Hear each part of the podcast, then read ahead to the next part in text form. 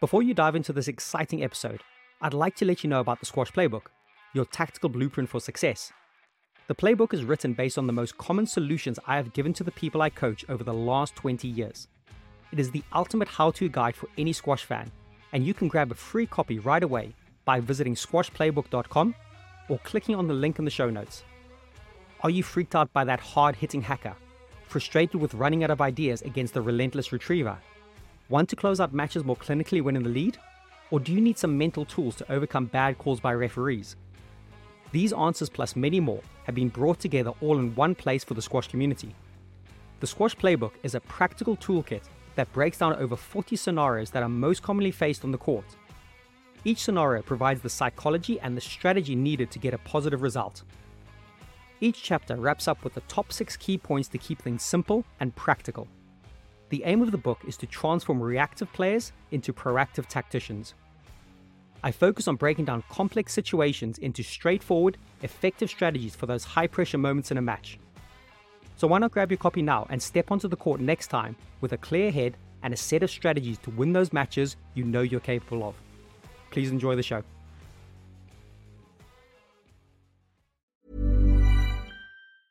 Planning for your next trip? Elevate your travel style with Quince. Quince has all the jet setting essentials you'll want for your next getaway, like European linen, premium luggage options, buttery soft Italian leather bags, and so much more. And is all priced at 50 to 80% less than similar brands. Plus, Quince only works with factories that use safe and ethical manufacturing practices. Pack your bags with high-quality essentials you'll be wearing for vacations to come with Quince. Go to quince.com slash pack for free shipping and 365-day returns. Hold up. What was that? Boring. No flavor. That was as bad as those leftovers you ate all week. Keke Palmer here, and it's time to say hello to something fresh and guilt-free. Hello Fresh. Jazz up dinner with pecan-crusted chicken or garlic butter shrimp scampi. Now that's music to my mouth. Hello Fresh. Let's get this dinner party started. Discover all the delicious possibilities at hellofresh.com. One size fits all seems like a good idea for clothes until you try them on. Same goes for healthcare. That's why United Healthcare offers flexible, budget friendly coverage for medical, vision, dental, and more. Learn more at uh1.com. Hey, Squash community. Welcome to your next fix of the Squash Mind podcast series. I hope, as always, you're enjoying what you're listening to so far and taking away a lot of messages that can help you both in your game and in your life in general. So I welcome back to the show Gareth Mole. We had a really brilliant chat a few months ago in part one of this conversation. And yeah, we just went on for around about an hour and a half, and it didn't even feel like we had scratched the surface. So, Gareth Mole runs and owns Condor Performance, which is the largest independent sports and psychology practice in Australia. And we just clicked, we just got on really well. And as we finished the first show, we decided that it's going to be a good idea to take a deeper dive into a few key topics and not go as broad as the first one. I think it was really good to go broad and touch on little different points, but we decided to really look deeply at three or four topics in particular and discuss our thoughts around these. I feel really lucky to have been able to spend this time with Gareth because he is a man in high demand. His practice and his work is really busy at the moment. He's got so many clients and he's doing a really fantastic job of it. And I think you're going to really take a lot out of this conversation. So, Gareth and I decided to take a deeper dive into goal setting. Is this actually a useful thing to do? We also look at how players can convert training into performance, which often happens that players are training well, doing the right thing, but they're not able to get that conversion across. We take a bit of a deeper dive into psychological boosters and especially non traditional ones. He did a great video recently on Instagram talking about getting in touch with nature and how sometimes some of the most powerful psychological boosters are on our doorstep, free of charge, that we probably don't access enough. And in the final bit of the chat, we touch on the Condor Performance Conference that he recently hosted, as well as his blogs around the performance mindset, which was originally going to be a book, and he separated them into chunks and is producing them on his website. I really love reading these blogs. They are so insightful. They give me so much pause for thought and really try and mold the way I'm looking at the mind and working with my players. So I think there's going to be a lot to extract from this conversation. Hope you have your notepads and pens at the ready and please welcome Gareth Mole for his second outing on the Squash Mind podcast series.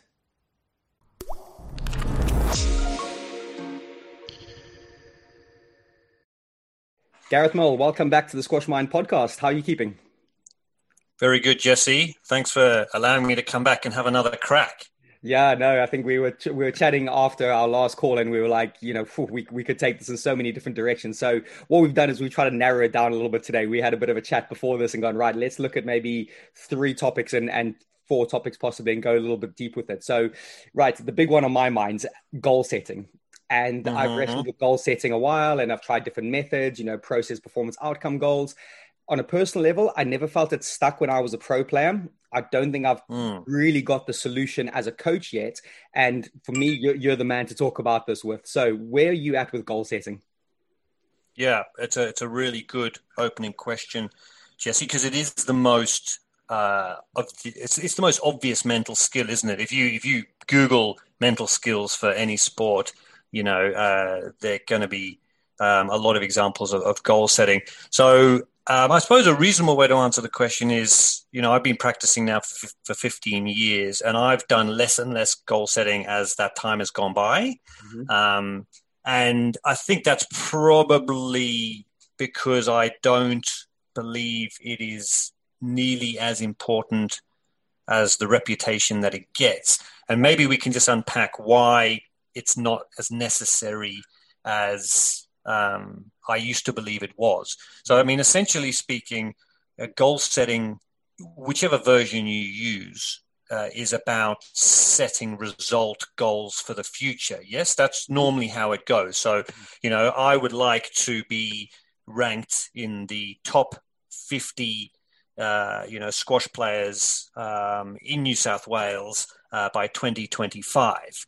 Um, so that's normally central to most goal setting theories. It's like, what would you like to achieve in the future? And then we'll sort of work our way um, backwards. So there's a couple of flaws in that. Uh, the first thing uh, is, and I think this is a nice um, sort of segue to our first conversation, is those are outcomes, right? So they're results. Uh, and therefore, we don't have that much influence over them. Mm-hmm. Uh, so the the uh, I suppose mindset that we're most often looking to correct, which is very very common, is this concept that well, if you put your mind to it, you can achieve anything. I don't know who came up with that, but I'd like to I'd like to have a very stern word with him or her, okay? Because it's just not true. Uh, the real sentence, which doesn't sound as catchy but it's much more accurate, is if you put your mind to something, you increase the chances of it happening until something incredibly unfortunate comes along, like a coronavirus. Exactly. Um, and catchy. so, uh, yes, not nearly as not nearly as catchy. So, uh, goal setting, uh, setting um, outcome goals is inherently flawed because what it's basically saying is the most important thing for you to do is to choose something that you don't have a huge amount of influence on. And in fact, maybe the fact that the Olympics um, had to be cancelled and then maybe even the next one is not even that certain. Maybe that's a very good example. I mean, can you imagine mm. just the unbelievable number of athletes who had on their on their goal setting sheet, um, you know, to win a medal or to qualify for the uh, uh, for for the Olympic Games in Tokyo, and then of course. Um, uh, for reasons that they had nothing to do uh, had nothing to do with uh, those goals uh, were now no longer possible. And I think that's the second issue with goal setting. It's okay if I have a client and they come to me with some goals or they say, should I set some goals? I don't say no. I say, yep, sure, go ahead, and I'll write them down. Um, and one of the things I will do if they do that is I will make it incredibly clear that the amount of influence they have on actually reaching the top 50 uh, or winning that medal or getting picked for Manchester United is far lower than everyone else is implying, right? It's far less. It's far less likely. So, so we want to get back to a little bit of reality. Um, and if they know that, then they can keep the goals. Mm-hmm. They can absolutely keep the goals. So, big difference between you know, my goal in four years' time is to be the number one squash player in England, and uh, in quote marks, if I don't do that, it's entirely my fault. Right. Versus in three years' time, I have the goal of being the number one squash player in England. And uh, if I don't get there, there's probably some very good reasons. For example, a whole bunch of other people who would like to also achieve that position. Yes. Um, very different way uh, of going about it. So if someone that I'm working with is setting some goals and they have a good appreciation of the amount of influence they have uh, on on those goals. Mm-hmm. And for individual sports, those goal the amount of influence will be a little bit higher. For team sport athletes, the amount of influence will be lower because, of course, you might be incredibly well prepared, but your teammates maybe less so. Um, as long as they know that, then it's okay.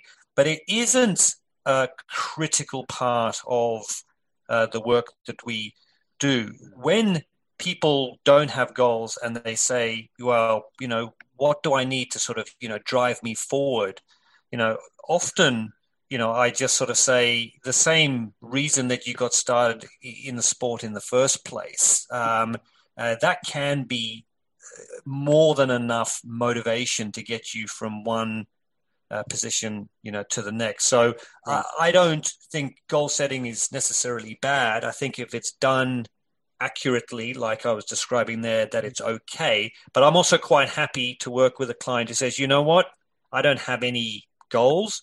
Yeah. My my goal my goal is to really nail down my processes mm-hmm. and uh, let's monitor, let's observe what happens when every week I'm trying my hardest to do the right thing. And that's that's very much the way that I'm sort of moving now. It's let's lock down the processes, the things that you've got the most amount of influence on.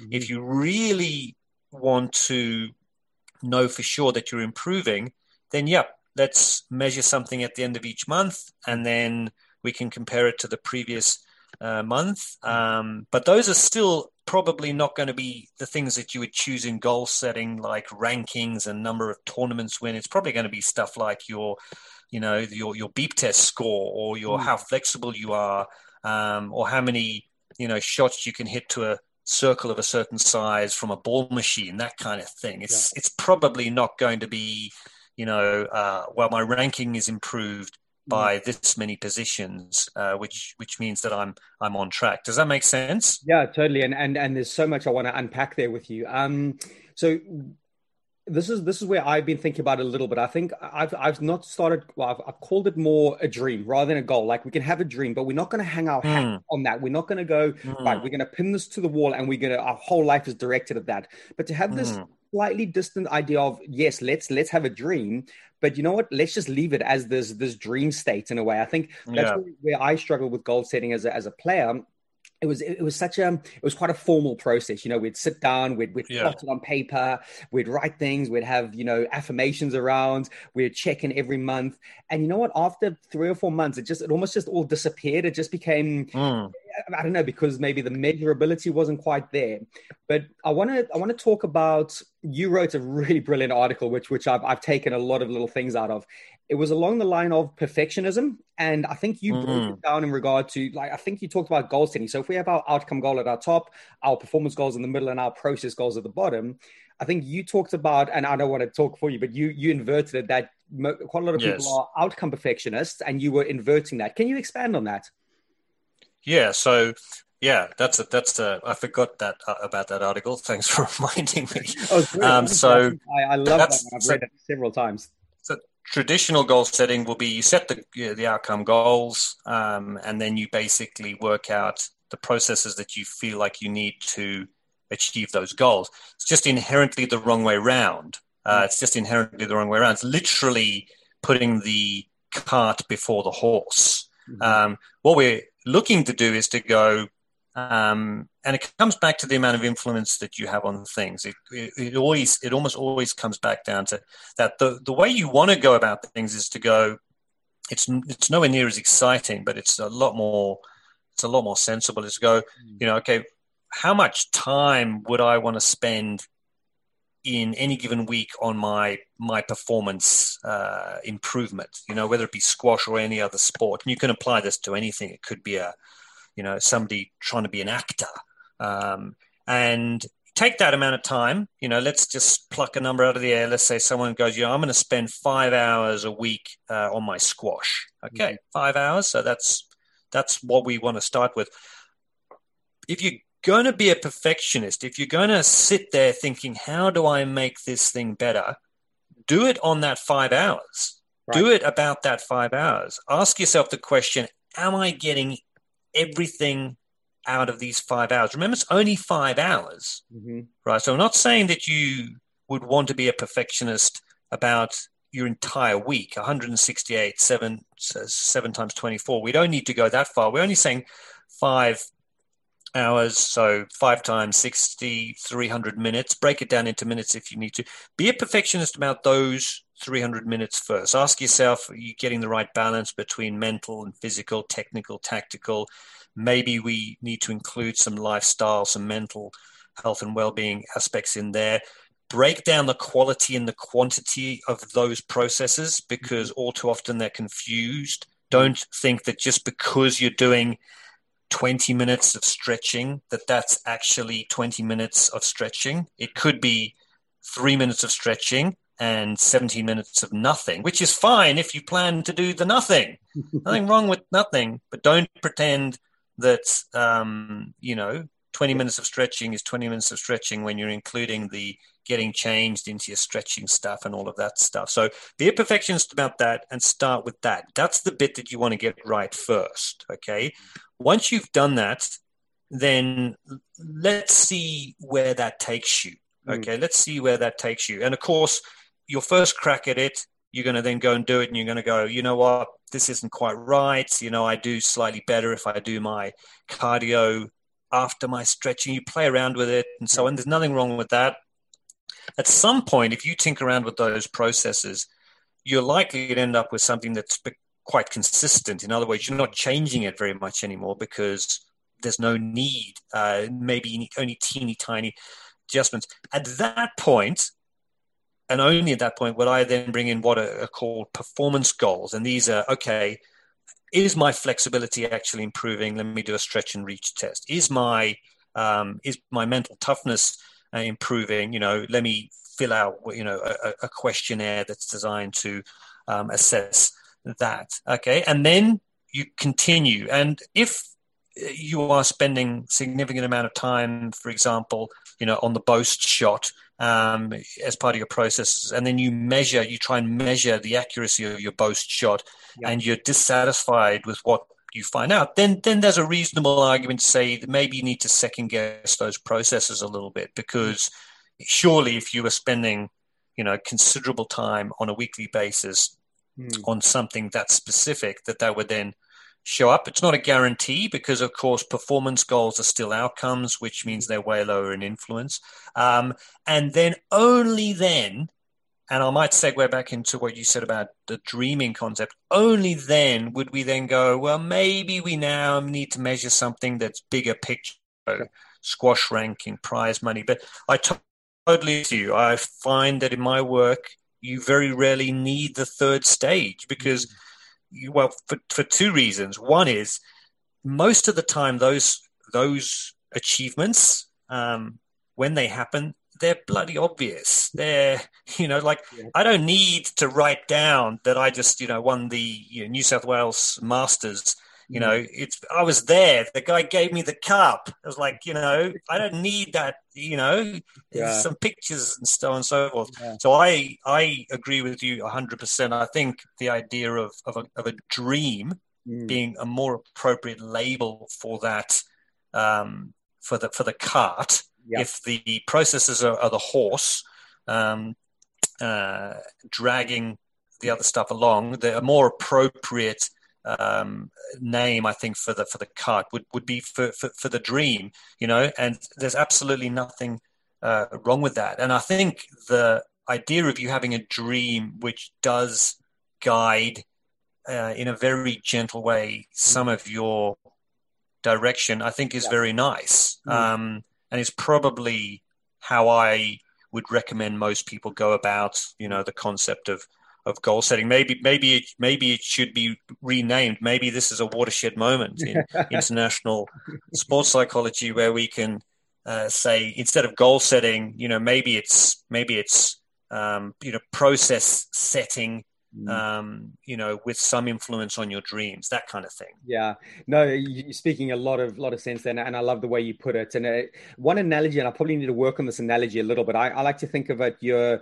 you're standing on the edge of a jungle, and you need to get to the middle of the jungle but you, you don't know where the middle of the jungle is. And for me, the, the, the main goal, the dream, is just making you face in the right direction. So you've got a rough facing. I'm facing that way, but the path is mm. going to be really windy. You're going to have to chop things away. You're going to have to build bridges. You're going to have to go back to go around obstacles. And for me, that's what I like to think about the processes is going, actually, what's in my immediate vicinity that I can mm. have a slight influence over? But I know my general compass is pointing in that direction. And yes, there's going to be divergences and paths and crap along the way, basically. And yeah, I probably yes. need to work a little bit more on that analogy. But it's for me, it feels like no, it's a, it's yeah, it's it's it's a very it's a very good one. And the analogy is very good. You know, I am I'm, I'm a sucker to a good analogy, as everybody who's ever met me knows. Um, I think it's a very good one. You know, it's the you you we're not dismissing we're not dismissing the natural um, human ability to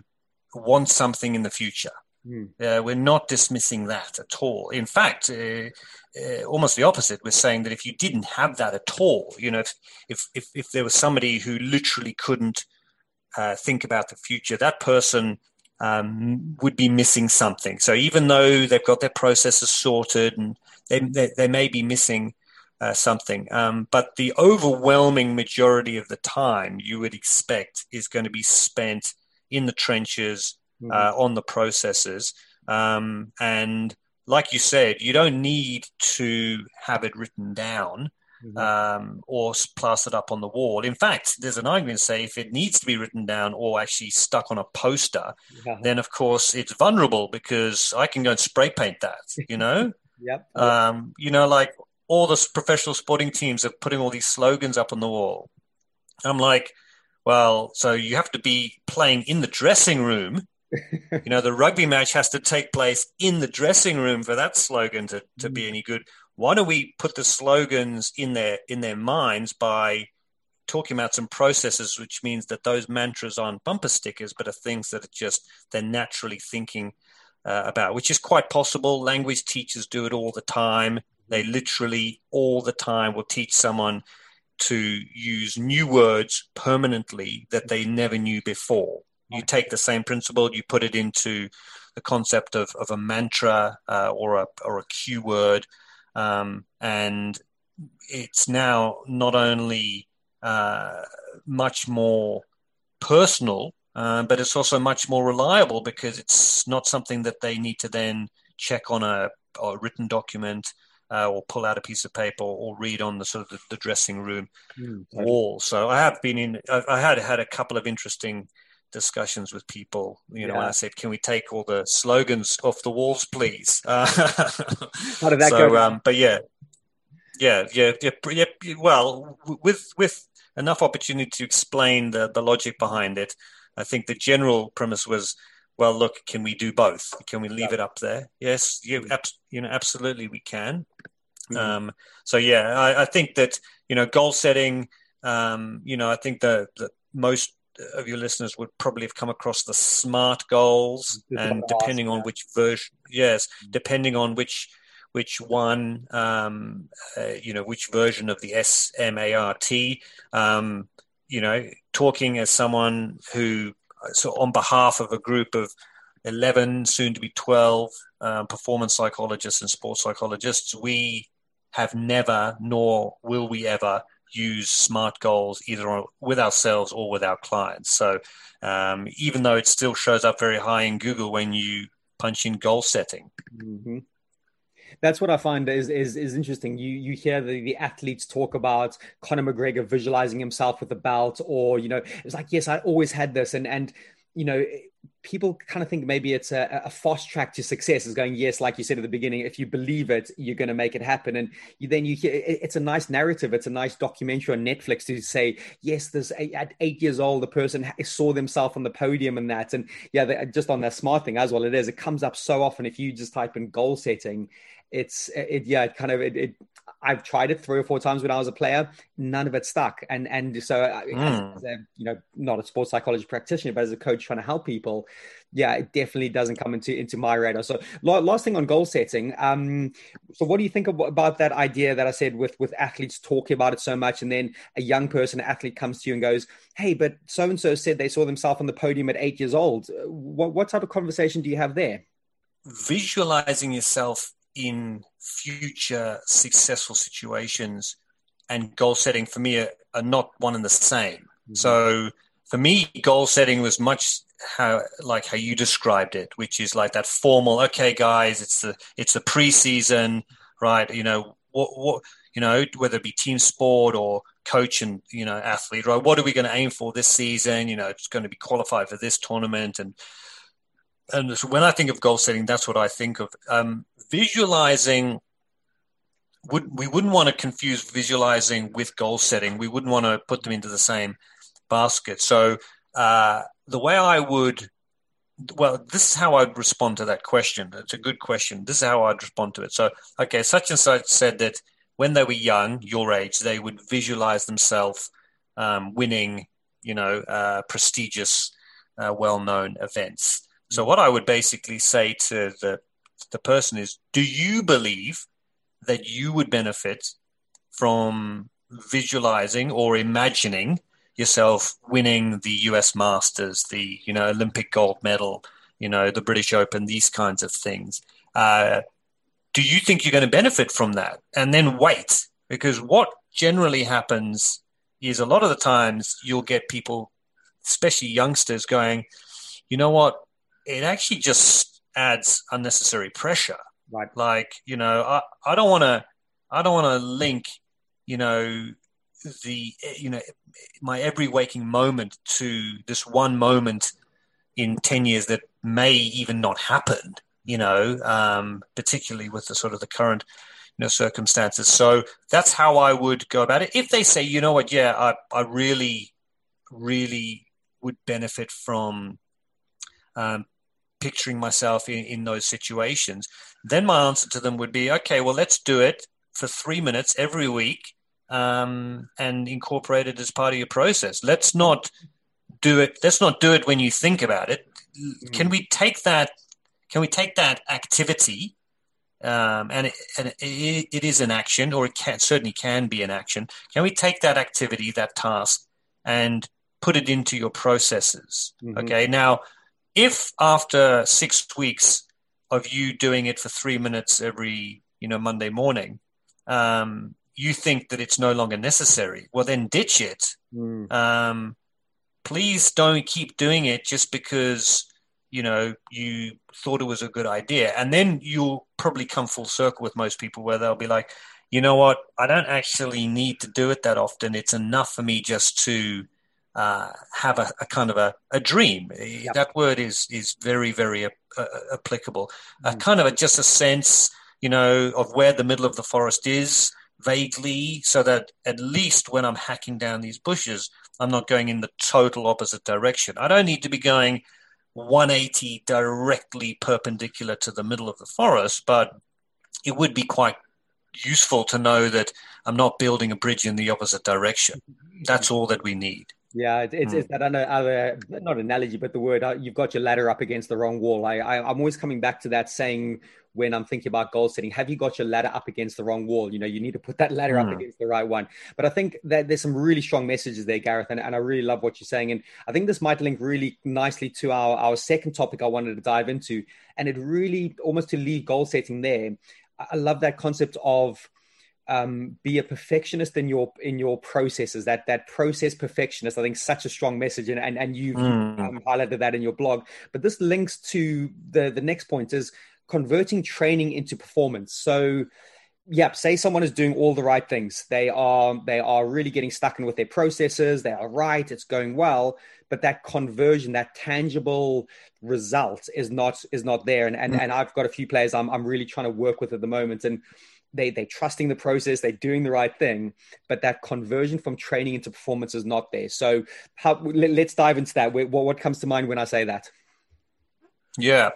So, um, I mean, what really pops into my mind is Usain Bolt uh, when people talk about that, um, uh, and the the I suppose the the habit that he got into when he was at his most successful of basically just mentally separating preparation from a competition or preparation from performance.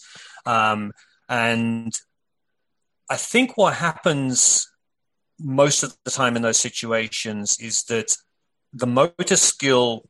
So, I mean, this starts to get a little bit uh, a little bit geeky, but that's okay. I know you love a little bit oh, of yeah. uh, I'm there, I'm there a little bit of technical talk. so it this boils down to um, the the automaticity of motor skills, right? So it boils down to the amount of mental energy that you use to brush your teeth this morning, which I'm guessing was zero, right? And you you still brushed your teeth and you did a good job of it because basically what you've done, like most people, is you've repeated a, a motor skill. Mm-hmm. In this case, um, brushing your teeth. Uh, you could apply to any motor skill, hitting a hitting a squash ball, uh, driving a car, um, any motor skill. Um, you repeated it enough whereby the motor skill has gone from what they call the cognitive stage uh, to the automatic stage. So literally from the I have to think about it because I've never brushed my teeth stage to the I now don't need to think about it.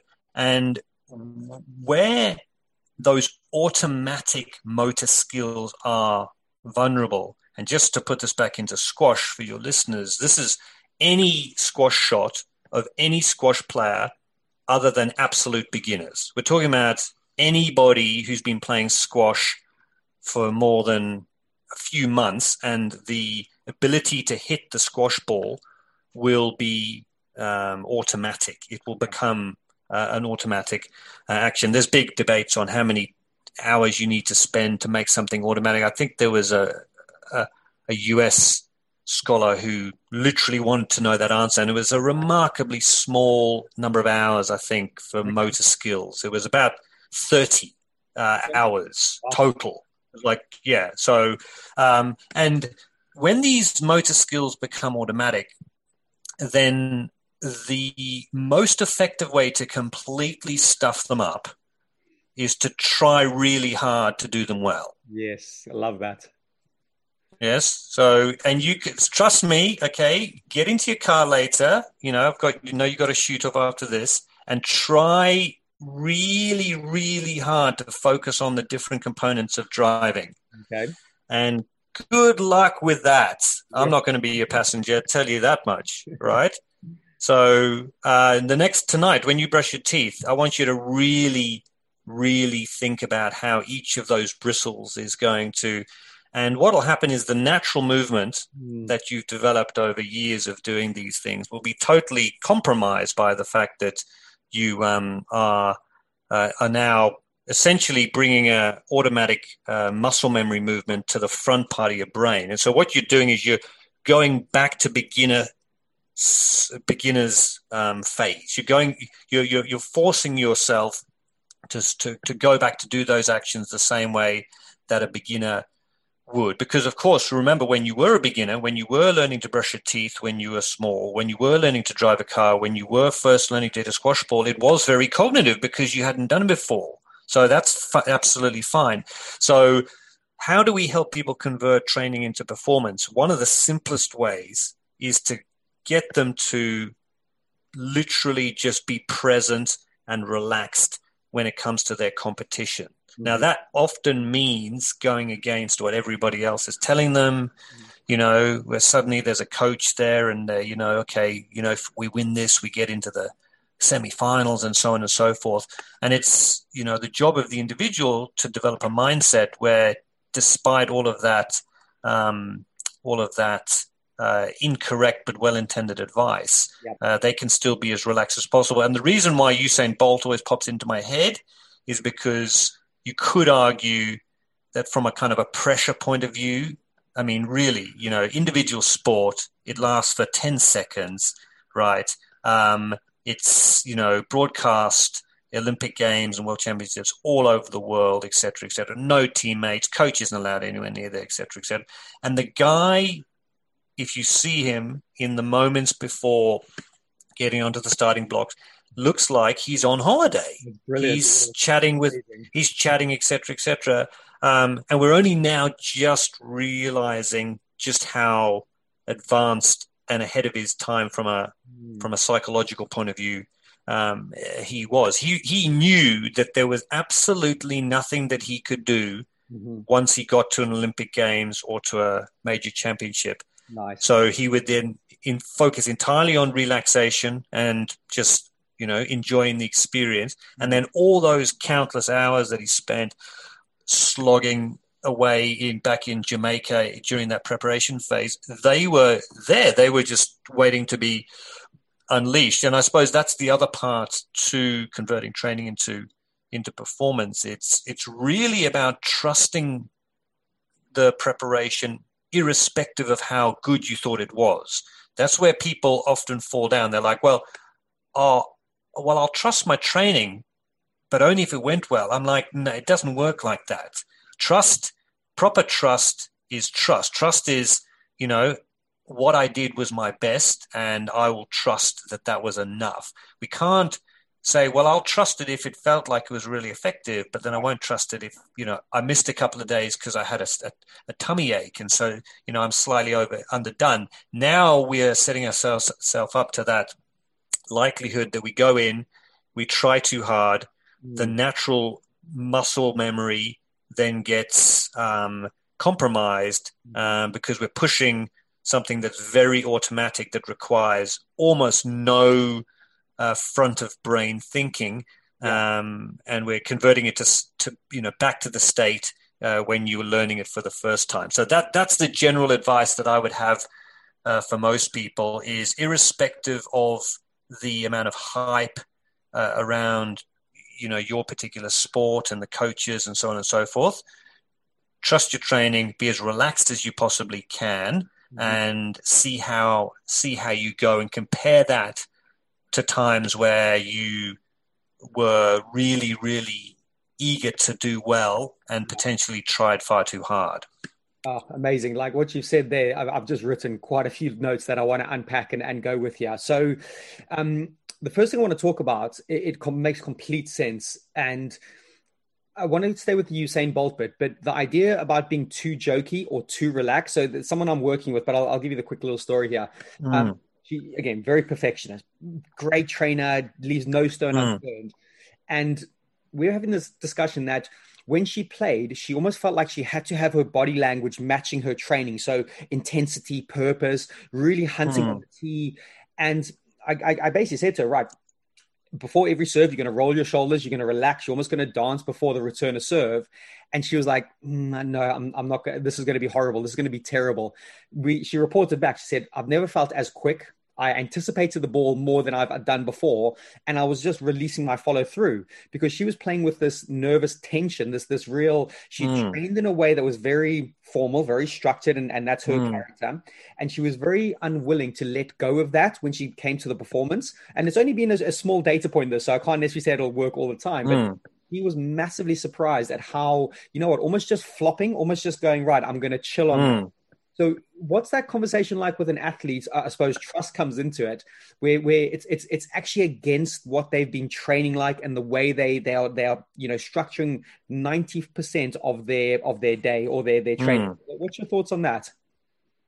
Yeah, it's a good question. I mean, the most obvious answer is is back default back to processes. So, I mean, your example there of, of that of that female squash player, I would be and you might have already done this, um, I would be saying, okay, uh, let's get the shoulders rolling. I think you said, let's get that as a permanent feature now. So let's get that happening in the in the training context as well, um, or you know, basically uh, always. So irrespective of the situation before you hit a squash ball against a wall, mm-hmm. okay, competition actually in a squash court or mentally as part of visual uh, as, as part of some kind of mental rehearsal then you do your uh, shoulder rolling and ideally it'd be would be part of some kind of pre-serve routine, mm-hmm. um, and so that but that part then becomes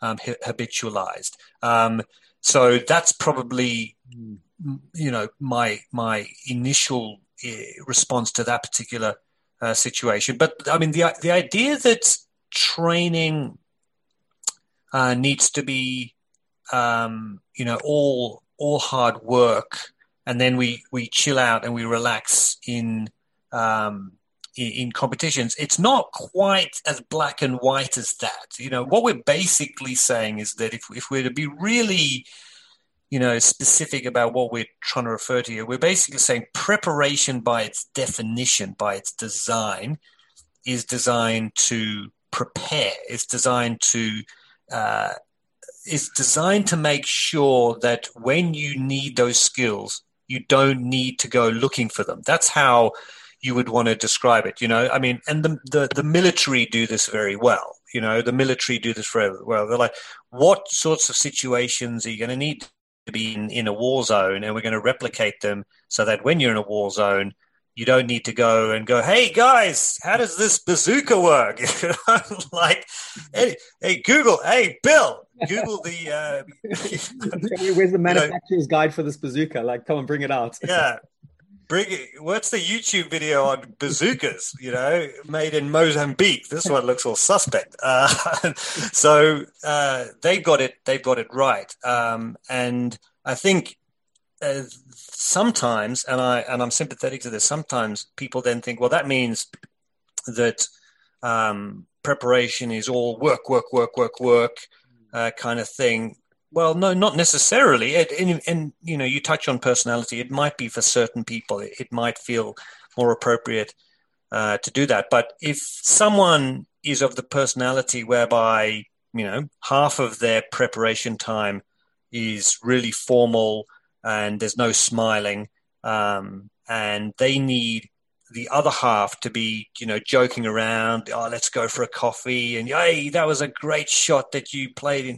All of that stuff. If that's that person's personality, then that's fine. But that second half is still processes. No, they're still processes. Mm-hmm. So don't then skip out on that stuff mm. and only do the formal stuff. Uh, do both and prioritize both and regard both as as important. But they all then do the same thing. They're saying that you're doing all of these things in preparation so that on the day of the performance, on the day of the competition, the ideal uh, mindset they were looking for is really just basically get your equipment, get to the venue in plenty of time, make sure that you are physically prepared to do the thing that you're about to do, mm-hmm. and trust everything else. That's really what we're what we're saying. So that's how I would answer that question.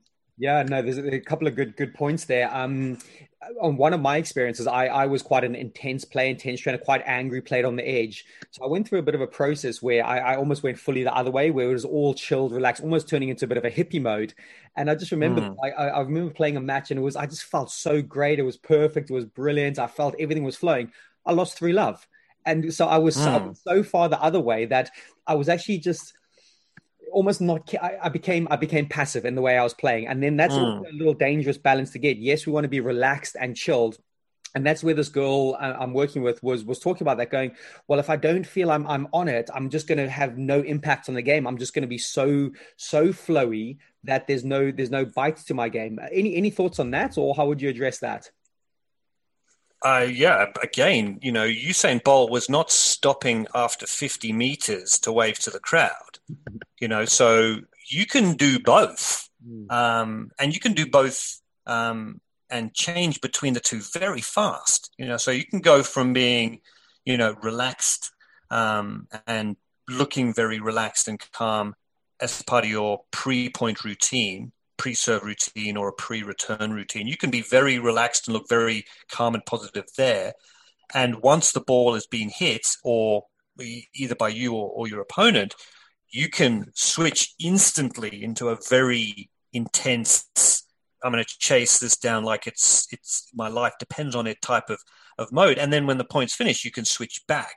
So the idea that we have to choose and then whether to be you know intense or relaxed and then that decision then means that we're going to be like that for the rest of the day or the week or, or whatever that's completely mm. that's completely you know in, in, incorrect um, so you know I, I, would be asking you know uh, listeners uh, athletes uh, to consider when are the moments in your preparation and when are the moments in your performance when you are going to be most effective when you are uh, in in in work mode, in you know high effort mode, we could call it, and when uh, are you going to be most your effect uh, most effective when you're in you know relaxed mode? And it might be that you end up with a situation where preparation is seventy percent endeavor, thirty percent you know laughs and giggles,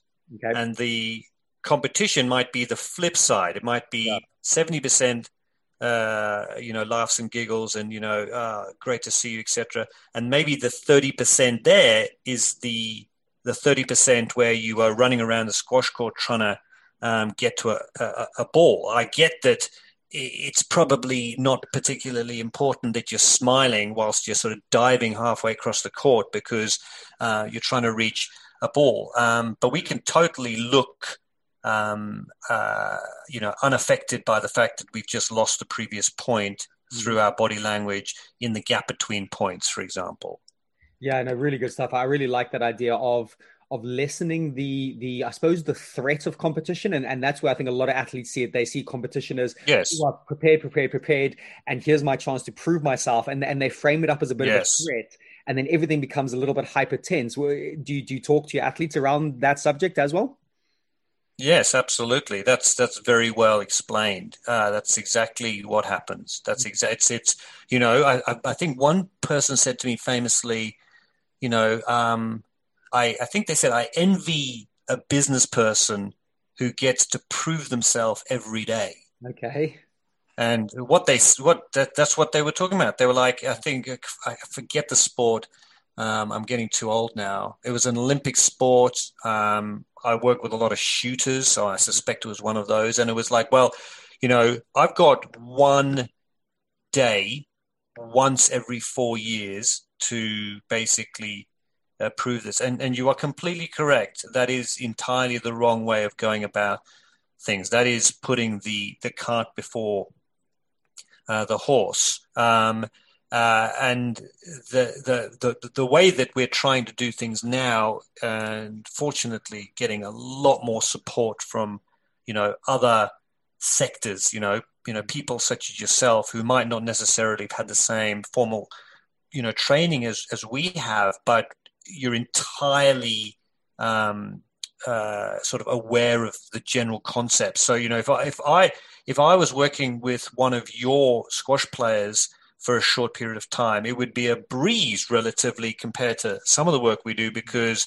your messages aren't being contradicted by my messages, which is still very common. You know, often, you know, uh, we are the ones to say, you know, let's focus on the processes and we'll let the outcomes take care of themselves. And everyone else, the coach is saying, stuff the processes, you know, yeah, we need we need a win, otherwise I'm fired. Um, mm. So uh, you know, I, I, would I would very much be sort of thinking it, uh, about it uh, along those lines. Hey, it's Paige DeSorbo from Giggly Squad. High quality fashion without the price tag. Say hello to Quince. I'm snagging high end essentials like cozy cashmere sweaters, sleek leather jackets, fine jewelry, and so much more. With Quince being fifty to eighty percent less than similar brands and they partner with factories that prioritize safe ethical and responsible manufacturing. I love that. Luxury quality within reach. Go to quince.com slash style to get free shipping and 365 day returns on your next order. quince.com slash style.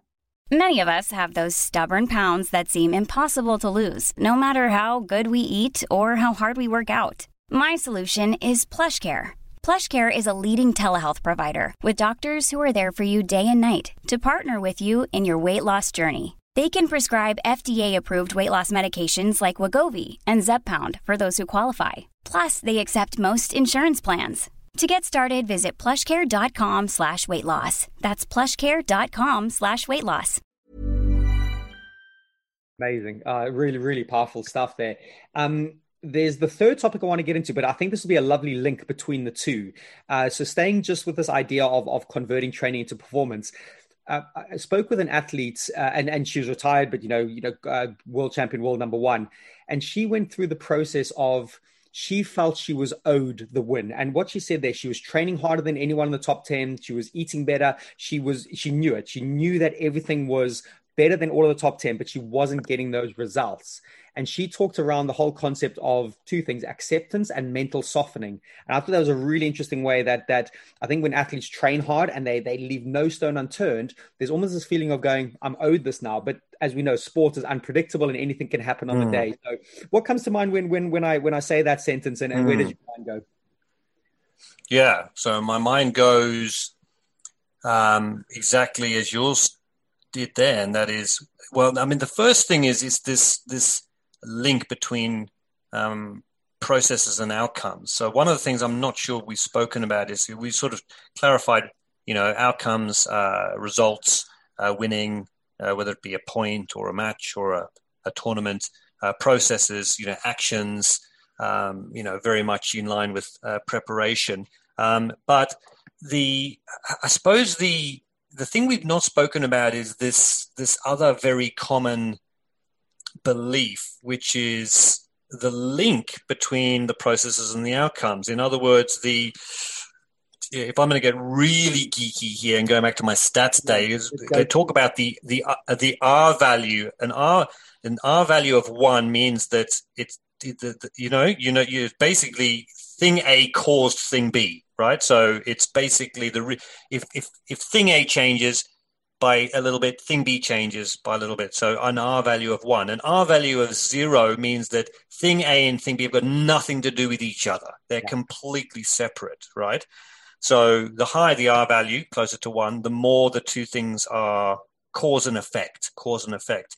Most people think the R value between preparation and outcomes is 0.9 or higher. It's not 0.9. It's way lower than that, right? It's probably around 0.5 or 0.6. Okay. So what that tells us is that you can do absolutely everything that you had hoped to do, that you were told to do, etc., etc.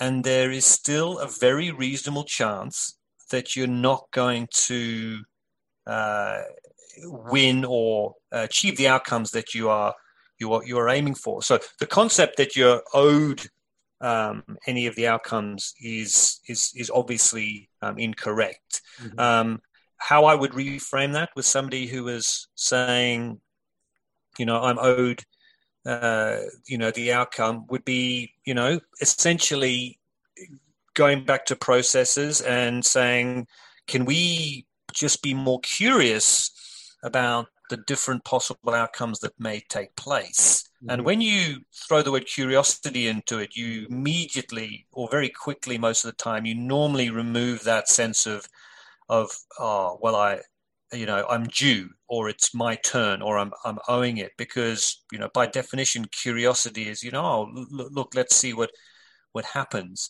Um, yeah, there's an out, yeah, there's an outstanding um, podcast and the name fails, I might need to email it to you. You might want to put it in your notes. So yep. I'm sure you would have followed Dan Abrahams' yes. um, podcast, the Sports Psych Show. It's yeah, is it Sa- is it Sally, someone or other, who's a rower, and um, I can't remember the episode. It's a really, really powerful episode that uh, I'll send you the link to. Okay, you yeah, no, I've, your, I've, only I've, your I've note. only recently got into the Sports Psych Show, but yeah, what I've unpacked so far some really really insightful stuff there. So yeah great recommendation. Yeah. Yeah.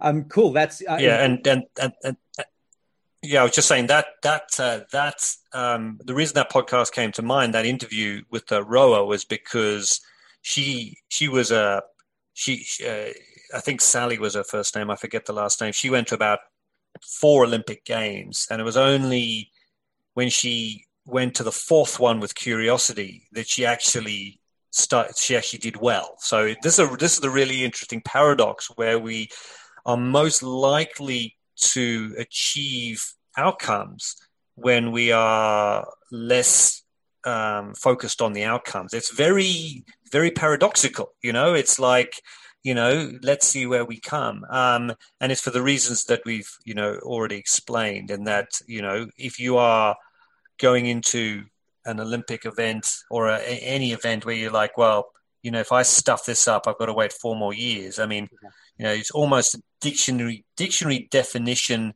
thought that you wouldn't want to have if you wanted wanted to do something well is oh if i stuff this one up then i've got to wait four more years. You know what about let's let's trust the last four years and see what happens. How about that as a mindset yeah, bloody difficult one, I can imagine. But yeah, that that's the conversations sports psychologists, coaches need to have with athletes. But love that you use that word curiosity because yeah, it's definitely a word that I'm trying to use in my language when when I'm working with players. But that I think links us really nicely to the the third thing we wanted to dive into. You put out a, a really cool video on Instagram the other day about psychological boosters, uh, talking about non-traditional ones, and, and in particular about about nature. And I thought it was a great video. Mm. I shared it with a few of my friends and some family, and, and they were like, "That's a really good way to put it." So so, can you expand on that? The, the whole idea of some non traditional psychological boosters?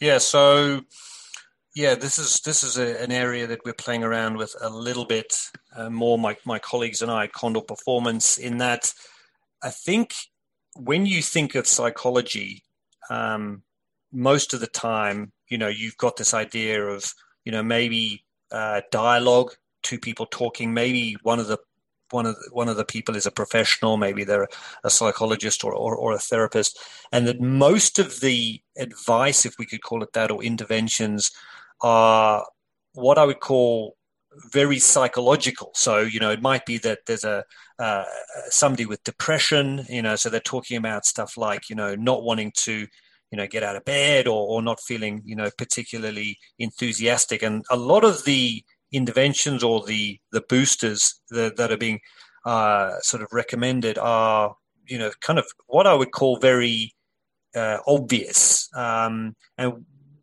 where and, and and these these there's nothing wrong with these suggestions. They're absolutely fine.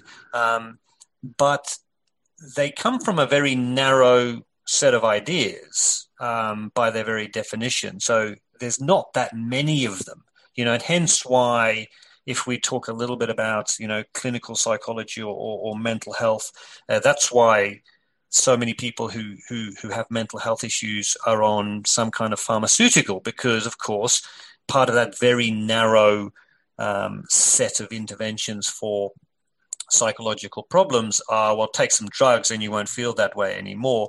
And you know in certainly in recent months um, I've been thinking a lot more about how some of the stuff that is all around us um, and very often free. Um, so readily available for you know zero, uh, you know zero dollars, zero pounds, zero zero rand um, is mm, is is potentially as effective, maybe even more effective in certain situations than some of those traditional, more obvious ones. And I think the video you're referring to, I think, was my mum uh, is based in Wagga Wagga, New South Wales. You can Google it. It's a real place, W A G G A W A G G A, and uh, it's in the middle of New South Wales, uh, big country town. And it's it's it, my mum's got an apartment on on a river there, and the river is um, it's clean, it's it's safe, it's cold. Um, it's always cold. I think it's melted snow from the snow mountains or something along those lines. And whenever I go and see her, and I saw her a couple of weeks ago when I did that video, whenever I go and see her, I, I just get into the habit twice a day, every day, talking about processes. I go for uh, a quick dip in the river. Sometimes I'll go for a run before I go for a dip. But the thing that I'll always do, 20 minutes in the river uh, in the evening, sorry, in the morning, in the evenings. And I was really reflecting about how how that set me up for the day without me having to really do anything sophisticated. So mm-hmm. I was reflecting on how some of the things that we might not link with um, psychological improvement uh, may be some of the most effective, you know. And I suppose just thinking about people who might be listening to this, there's some big areas that they can tap into. I mean, the the the, the first one is is is the outdoors, right? So just getting outside. You know, unless you live in you know Siberia in the middle of winter, you know you can get outside. You can physically, you know, even if you live in a city, you can you can get out there. So the outdoors, the natural environment, mm. uh, I think is is an Aladdin's cave of things that you can do to, you know, improve um, you know mental health, well being, and you know just overall uh, motivation. But also the other big area is people, is uh, other human beings, you know, and I, I, I'm, I'm often amazed at how uh, infrequently um, people realize that, you know, by uh, going and spending some time uh, with somebody that they just like the company of can have a massive impact on um, on on how they feel. Um, you know, it's such an underrated, and of course, most of the time, you know, uh, whether it be just go, you know, go go for a coffee or you know, go for a go for a drink or whatever it is. Um, uh, most of the time, it costs you know virtually nothing. And the great thing about the the using other people or, or you know spending time with other people uh, is of course not only are you benefiting from it, but someone else is as mm. well. You know, so if I reflect if I reflect back to my my my swimming in the in the river in Wagga, to be honest, the river didn't care, right? Let's just be frank about this. Like the river didn't wasn't like, well, thank you for that, Gareth. You know, the river didn't care. But you know, when we went and hung out with some of my mum's friends afterwards, you know, at the local coffee shop, that's that was that was that was powerful. You know, it's it's me benefiting from that from that, and then you know some of her friends who I haven't seen for a long time. You know, and you get this sort of knock on effect. So I I, I was ref- just reflecting that I would invite people to uh, really um, increase their bandwidth of things that they think about or consider mm-hmm. when they're trying to improve um, anything psychological because it's it's very possible that some of the most effective things um, are, uh, are, are, are not that obvious and are free and bountiful all around them. Mm, man, a really strong message there, and, and yeah, hopefully more people can hear your video and and just on this platform. I really think there is something there. It's you know, there's there's the formal psychology side. You know, you sit down with a psychologist, and it can get a bit heavy and deep sometimes. But I love that idea mm. of, hmm. of that informal, that you know, just just what's within touching distance, nature, outdoors, friends, family. But what you said there really resonated in regard to the effect you have on other people as well. There's a great podcast. Um, Simon Mundie runs a show called Don't Tell Me the Score. He had a, I think, doctor, I forget his name now, but he's called the Kindness Doctor. And he's done, mm. he's hmm. done long studies over many years about what kindness does, firstly to yourself, but the knock on effect to other people. Mm. basically, it's five to the power of three. So if you, it goes through three different like kind of not generations but three different um touch points. So if i'm kind to one person that person is now kind to another five people and that goes three times of that. So it's it's it, but it's all based on mm. stats and data on when someone is just as kind as opening the door for someone or just doing something nice. And i actually think mm. there's a huge psychological like you said psychological booster. So that video really resonated because i saw it at the similar time as i listened to that podcast. And yeah i just think being kinder to ourselves being kinder to other people can have a huge knock-on effect. But then the second thing that came from that is sounds like you're channeling your inner Wim Hof. Are you are you into Wim Hof?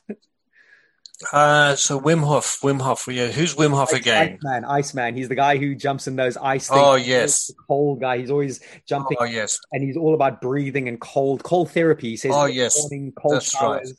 Yeah, so he's a, a, proper out there kind of dude. So how was the coldness? Twenty minutes in that river. That must have been pretty interesting. Yeah, well, that that there is a there is a little bit of science behind that. So I think I've got a uh, what's the what's the name? So I've got a really good uh, friend from the UK. I might give him a plug now. So Thomas Paine, his name is. Uh, he's he's a clinical psychologist based in the UK. A very very good one. And uh, he he he and I we were at the University of Leeds together, um, uh, and he uh, put me onto something called vagal toning. Now, vagal toning. I believe, is the word that's used to describe what happens to your nervous system when it's exposed to very cold temperatures uh, mm-hmm. for a safe period of time. And the research that they've basically done is that for some reason, when you spend a short uh, amount of time in either you know very cold air or um, much much more sort of much easier to to manipulate because you can put uh, ice in a bath, uh, very cold water, um, is this thing called vagal toning, which is basically the opposite of uh, what happens when you get stressed. So a very effective sort of anti-stress uh, measure. So um, I uh, yeah, I, am quite keen on a bit of sort of natural cold therapy. I'm also very interested. I'm I'm uh, I'm very interested in the fact that you know I think the temperature in the river in Wagga is about 12 degrees, so it's cold, but it's not ridiculous, right? It's it's it's it's very cold, but it's not ridiculous. Um, I'm also very interested in what happens to the mind. Yes, that's what I was getting. It, yeah, yeah, because of course, what happens, even though I've done it lots and lots of times, is the first two or three minutes is unbelievably hard, right? And it's a fantastic opportunity to do some some mental training where by the first two minutes your brain is doing what it's supposed to doing your your your thoughts. And it's just saying get out get out get out. Just like literally it's like what are you doing in here? Get out get out get out. It's amazing. It's like this megaphone. And then with probably about a minute in, it starts to accept the situation. And we used that word before, didn't we, Jesse? Yeah. Curious. It becomes, it's like, oh, it's not. Um, it's not as cold as as as it as it was, and suddenly um, your mind starts to sort of become quite accepting of those you know, sort of different sensations and so on, to the point where, and I don't know if anyone else has gotten this, but to the point where at the end of the 20 minutes, it actually feels quite hot. Oh, wow. um, I'm not talking about, um, I, it's literally like the, the, the, the, uh, the sensors um, on your skin uh, uh, get confused between very cold and very hot. And I think that's, there's something in there. I think people who have described sort of getting frostbite at the very end, they stop shivering and they actually experience um, it's like it's burning. Um, yes, yeah. But uh, yeah, certainly the idea of um, of, of you know for, you know put yourself um, in uh, in some cold uh, liquid or in some cold uh, situations, um, and basically what you're doing is um, you know you are you are giving yourself an unbelievably safe Mm. Um, no side effect, no prescription required. Um, anti-stress pill is what you're doing. And I often reflect. Yeah, I've got still plenty of uh, friends back in the UK, and we get all the mumblings around Christmas. You know, like it's uh, it's it's it's you know, and I'm like, hang on a second. If Go you were I was like, do you realize, like, you know, you don't need, you could go out in your underpants into your back garden. You don't need to do anything illegal, right? Do you realize, like, how hard it is? It's summer here, it's coming to the summer. Like, my wife, like, you know, she's like, where's the ice? I'm like, I put it in the bath. Sorry. You know, she's like, oh, leave some. like, cause, cause I'll be filling the bath up and I'll be sticking ice in. And I'm like, oh, I only got it down to 15 degrees. That, you know, that won't cut it. Um, so try and, try and think of the, uh, the, the, the, the, winter that you get every year as an unbelievably good opportunity to do some vagal toning and lower your stress levels. Um, and then, of course, in the summer, when the sunlight comes out, that'll do the same thing as well. So you've got the ideal combination there in the UK, and you should be bragging about your weather variations to the rest of the world rather than complaining. Amazing. Well, I'm actually really excited to see if they if they start doing some um, some neuroscience on the brain dur- during cold therapy. It could be quite interesting to see actually what's happening in there. And like you said, you have to tough it out for a couple of minutes, and, and how you then short circuiting and rewiring the brain a little bit. There, there I think there, there's something there. And Wim Hof is pretty much he admits it. He he's found all the stuff by accident. He's no scientist. He literally was doing this. Yeah. And then he's like, "Hey, wow, this is like accidentally making me feel X, Y, and Z." and then he's been researched a lot and he's been you know written about in journals and done ted talks. And yeah it almost feels like his accident is now like leading the science side of things which i think is really really cool and interesting. Um, but that that leads me mm. on to my, my next little bit because um, i'm conscious i'm running out of time but i want to get these last couple of things in. Um, talk to me about your latest condor performance conference um, what you took from it what you were able to share and learn to, it looked really cool. I, I looked at some of the pictures. How did that go for you yeah, so that was it was very good. It was about three weeks ago now. We caught up uh, in Sydney. Um, not the whole team, obviously, because of COVID.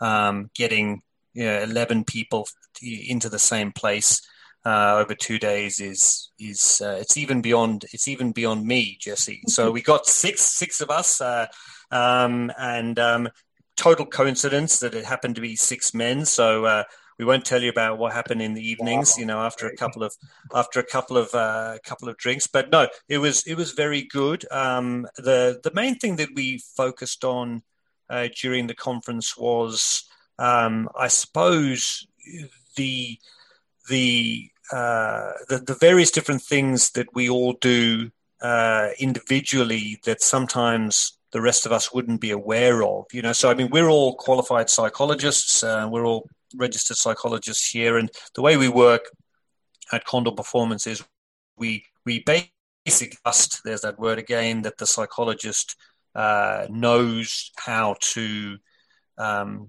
you know, the the athlete or the coach or the performer um, in the best possible way. So we don't like to micromanage you know what we would call intervention strategies or anything like that i mean basically they can sort of pretty much do whatever they want but what we became aware of is the fact that you know I might have developed a particularly um, good um, concept that I'm using, you know, with my clients. Um, I'll give you a really good example. You know, you can do this. Anyone can do this. You basically do a five by five table, so it makes 25 cells. On the left hand side, you have five different levels of importance. Mm-hmm. So you've got an importance scale, at the highest, very important, you know, uh, or extremely, very, somewhat, a little bit, and then unimportant. Along the bottom, you've got influence, okay, from none, a bit, some, lots, and a huge amount. And you've got then 25 options where you need to then put um, how much influence and importance that you think on. Now, I've been doing this now for quite some time. I find it to be amongst one of the most effective mental skills that I use because what it allows people to do is to go, well, for example, the weather, you know, I'm a, I'm a cricketer. Uh, the weather is extremely important to me because it'll change my tactics, maybe right. whether we, yeah, whether we win the. So it's extremely important, but I've got no influence on it. So I'm not going to spend any time complaining about it, but I am going to be very observant about it. Whereas any other combination would potentially be a bit risky if we're like, well, you've got no influence on the weather, so forget about it. That's negligent for a, a, cricketer who needs to know that information. So what we do at the conference is we basically just sit down and go, well, these are some of the ideas that I've been using, um, and if you if you guys want to use them, uh, by all means. If you think it could be that it, it could be better, uh, then let me know. And we do it once a year. It's it's two days. Uh, and it's pretty extreme. You know, it would be like us sitting down for two full days and talking about these things. As interesting as they are, they're mentally challenging. You're probably going to go for a sleep after this and cancel your 10:30 appointment. So we we sit down and we go through, you know, mostly the strategies that we've developed. And it could be stuff we picked up from a podcast. It could be from a formal journal article. Mm. It could be from any any source. It doesn't really matter um, as long as the person can then say, "Well, I've I've got enough confidence in this that I can then share it with the rest of the the team." And it's you know sometimes you know uh, we critique it you know fairly harshly, um, and you know people might then having used a particular uh, strategy for for a few months might then decide, well, actually that that's not quite as good as I thought it was going to be. So the the idea is that we we get down, we, you know, we meet once a year, and that you know in a relatively short space of time, a relatively short sacrifice of time, we feel like we um, improve uh, an, an awful lot um, at, at, what we do, and I'm I'm, I'm always I'm always fascinated by the fact that you know every year we do this. we're like, yeah, we really now are hitting. We, we like we surely can't improve anymore, you know. And then next year we're like, ah, oh, we've really taken it to a next level. And then it keeps happening, and it keeps Love happening, and it keeps happening. I think the Japanese uh, refer to it as kaizen, constant improvement, and that's absolutely the feeling that we get. It's like yeah. you just keep on improving until one day we all die. It's amazing. Well, not, I was going to say that's amazing until you said we all die, but everything besides that sounded amazing. And I love that. Yeah, group knowledge, group sharing. Um, you know, you all sound like you're, you're deep thinkers and, and you're really investigating the, these things and challenging them. But just tell me a little bit more about that 25 um, grid. So when do you use that? Is yeah. that performance? Is that for training? Uh, when does that get used for? Anything. Okay. Anything anything. So, I mean, what I would be doing first and foremost, so, you know, do the grid, easy, just do it anywhere. So it's a, it's a table with five rows and five columns, influence along the bottom, importance along the top. So the, the, the, the box on the top right hand corner, if you can mentally picture it, is the stuff where you would put the you've got the most amount of influence on it and it's extremely important yes. right mm-hmm. so what i would be doing is i would be first of all i'd be saying to people okay, just put down everything that you think about, you know, like where, so where's, where does winning go? Where does training go? You know, where does, you know, your family go? Where does the past, present, future go? You know, where does um, anything that you think about? But afterwards, you'd probably want to then play around with it uh, a little bit, you know, and going back to some of the stuff that we've spoken about uh, today and previously, um, one of the most interesting things that you can do is to have a list of processes mm-hmm.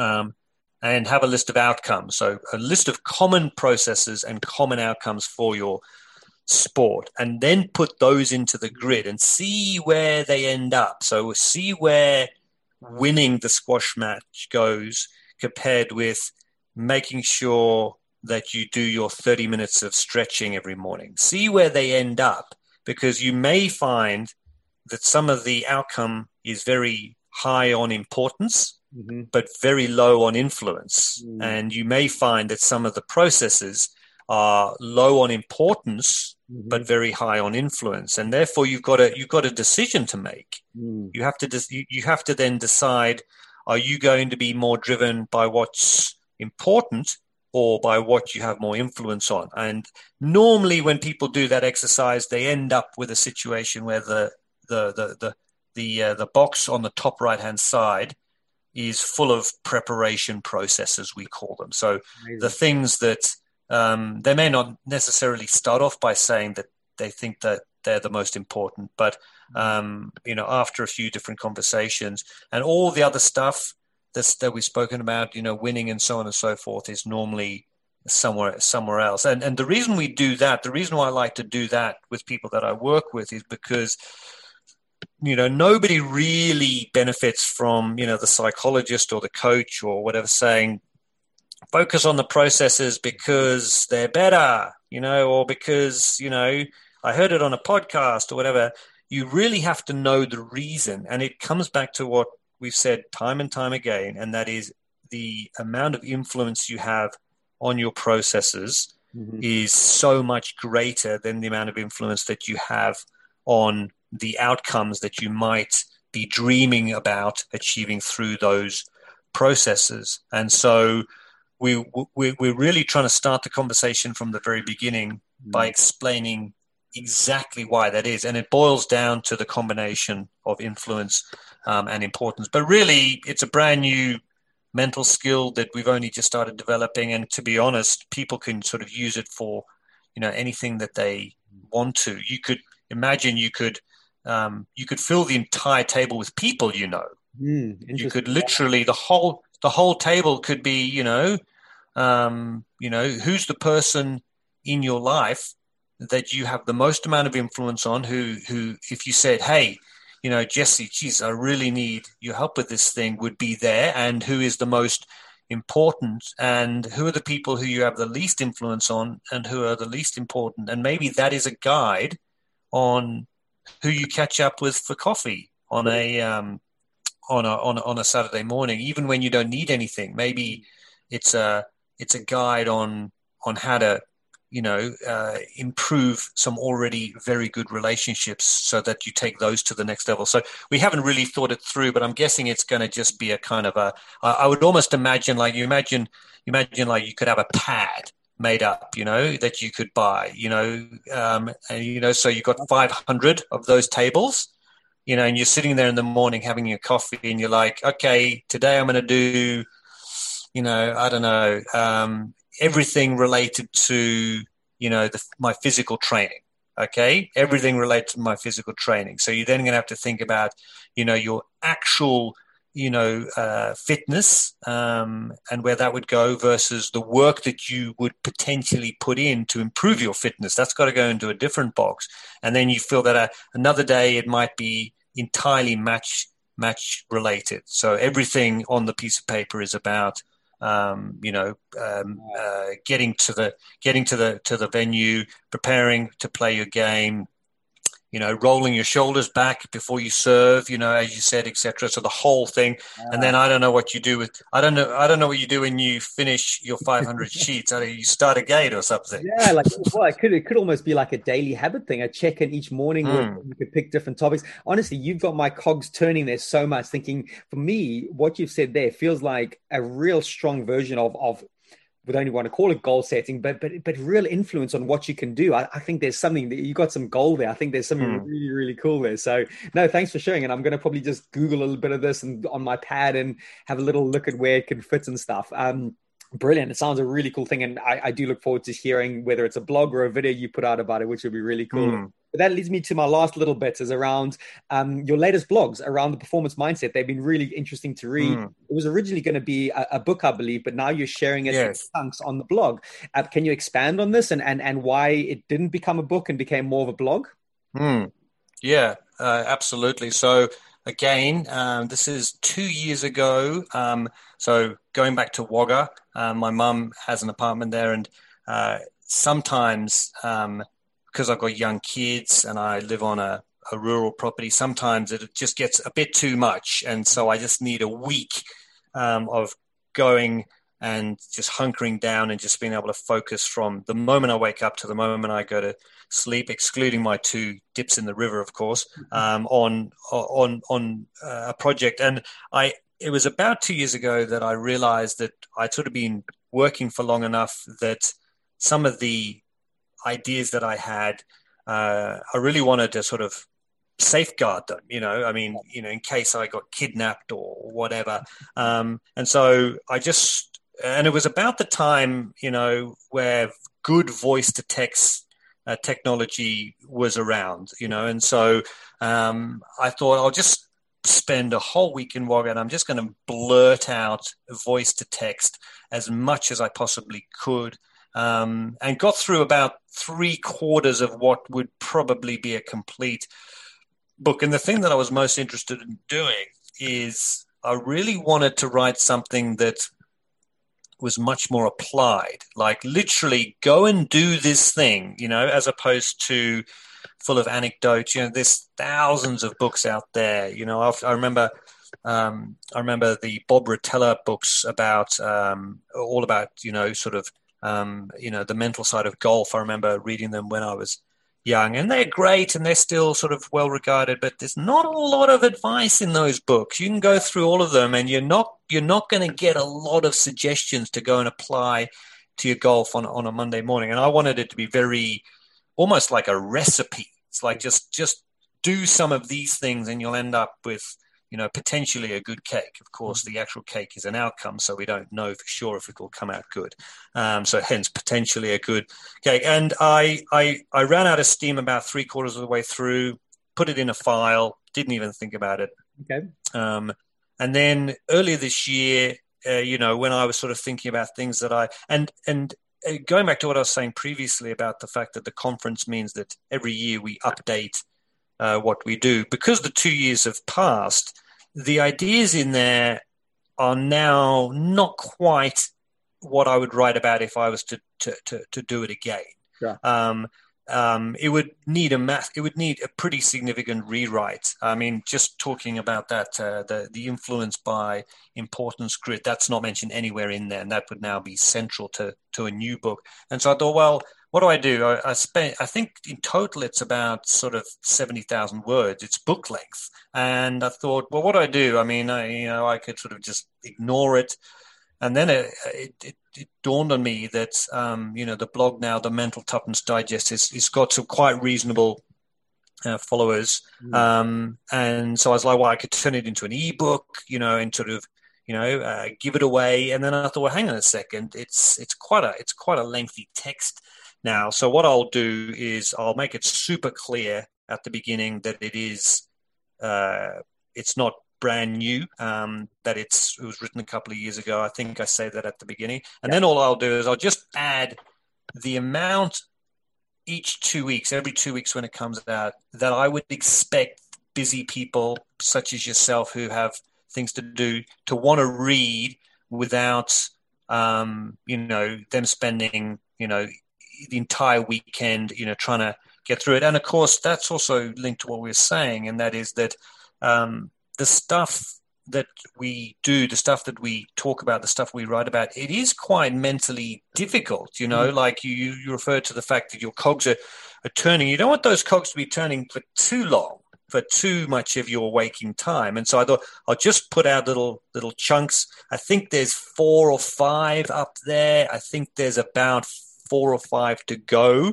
Uh, the only thing that's a bit tricky, and you, you're one of the first people to know about this, so I, I don't know, I don't know uh, uh, what we can do about this. But because the book's not finished, after the tenth chunk, it's just going to stop. There's nothing else. Oh, you're just going to leave there's, us on this cliffhanger. there's just this there's this awkward section missing at the end where um, I don't know. Maybe what I'll do is I'll I'll invite people to contribute by putting um, suggestions in the in the suggestion box yeah. or, or, whatever, or just put it. Oh, we just put a big disclaimer. yeah, or but just put put a big dis- disclaimer saying, sorry, um, you know, this is why uh, I didn't I didn't publish it and why you're not paying for it. It's because it's half finished and you get you get what you get. Sorry about that.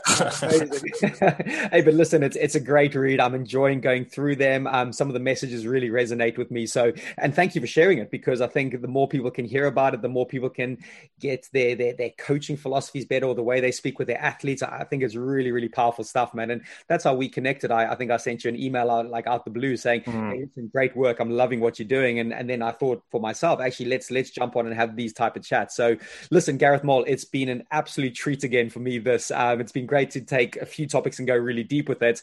So, thank you so much for your time and and listen, good luck with everything coming up. And before I know it, you're probably going to be one hour ice bathing and, and really getting stuck into that. Yeah, yeah, well, maybe the third installment, maybe I should be in the ice bath. yeah, there you go. You've got it. I think I think we've already set up our third installment, so we'll, we'll have to pick it yeah. up at some point. But listen, good luck with everything. Um, I would love to touch base again. I think our conversations take loads of different paths. There's definitely more stuff I'd love to talk to you about. But thank you very much, Gareth.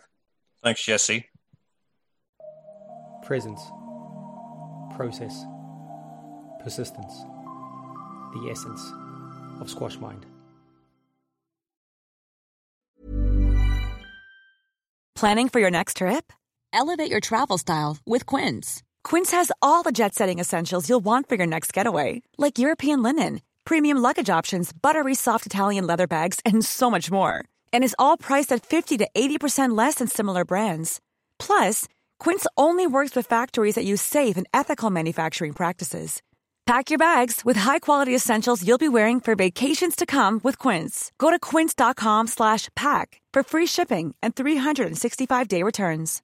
How would you like to look five years younger? In a clinical study, people that had volume added with Juvederm Voluma XC in the cheeks perceived themselves as looking five years younger at six months after treatment. Look younger, feel like you. Add volume for lift and contour in the cheeks with Juvederm Voluma XC. Reverse signs of aging by adding volume to smooth laugh lines with Juvederm Vollure XC. For important safety information and to find a licensed specialist, visit juvederm.com. That's J U V E D E R M.com. Not for people with severe allergic reactions, allergies to lidocaine, or the proteins used in Juvederm. Common side effects include injection site redness, swelling, pain, tenderness, firmness, lumps, bumps, bruising, discoloration, or itching. There's a risk of unintentional injection into a blood vessel, which can cause vision abnormalities, blindness, stroke, temporary scabs, or scarring. Talk to a licensed specialist to find out if it's right for you. Imagine the softest sheets you've ever felt. Now imagine them getting even softer over time. That's what you'll feel with Boll and Branch's organic cotton sheets. In a recent customer survey, 96% replied that Boll and Branch sheets get softer with every wash. Start getting your best night's sleep in these sheets that get softer and softer for years to come. Try their sheets with a 30-night guarantee. Plus, get 15% off your first order at bollandbranch.com. Code BUTTERY. Exclusions apply. See site for details.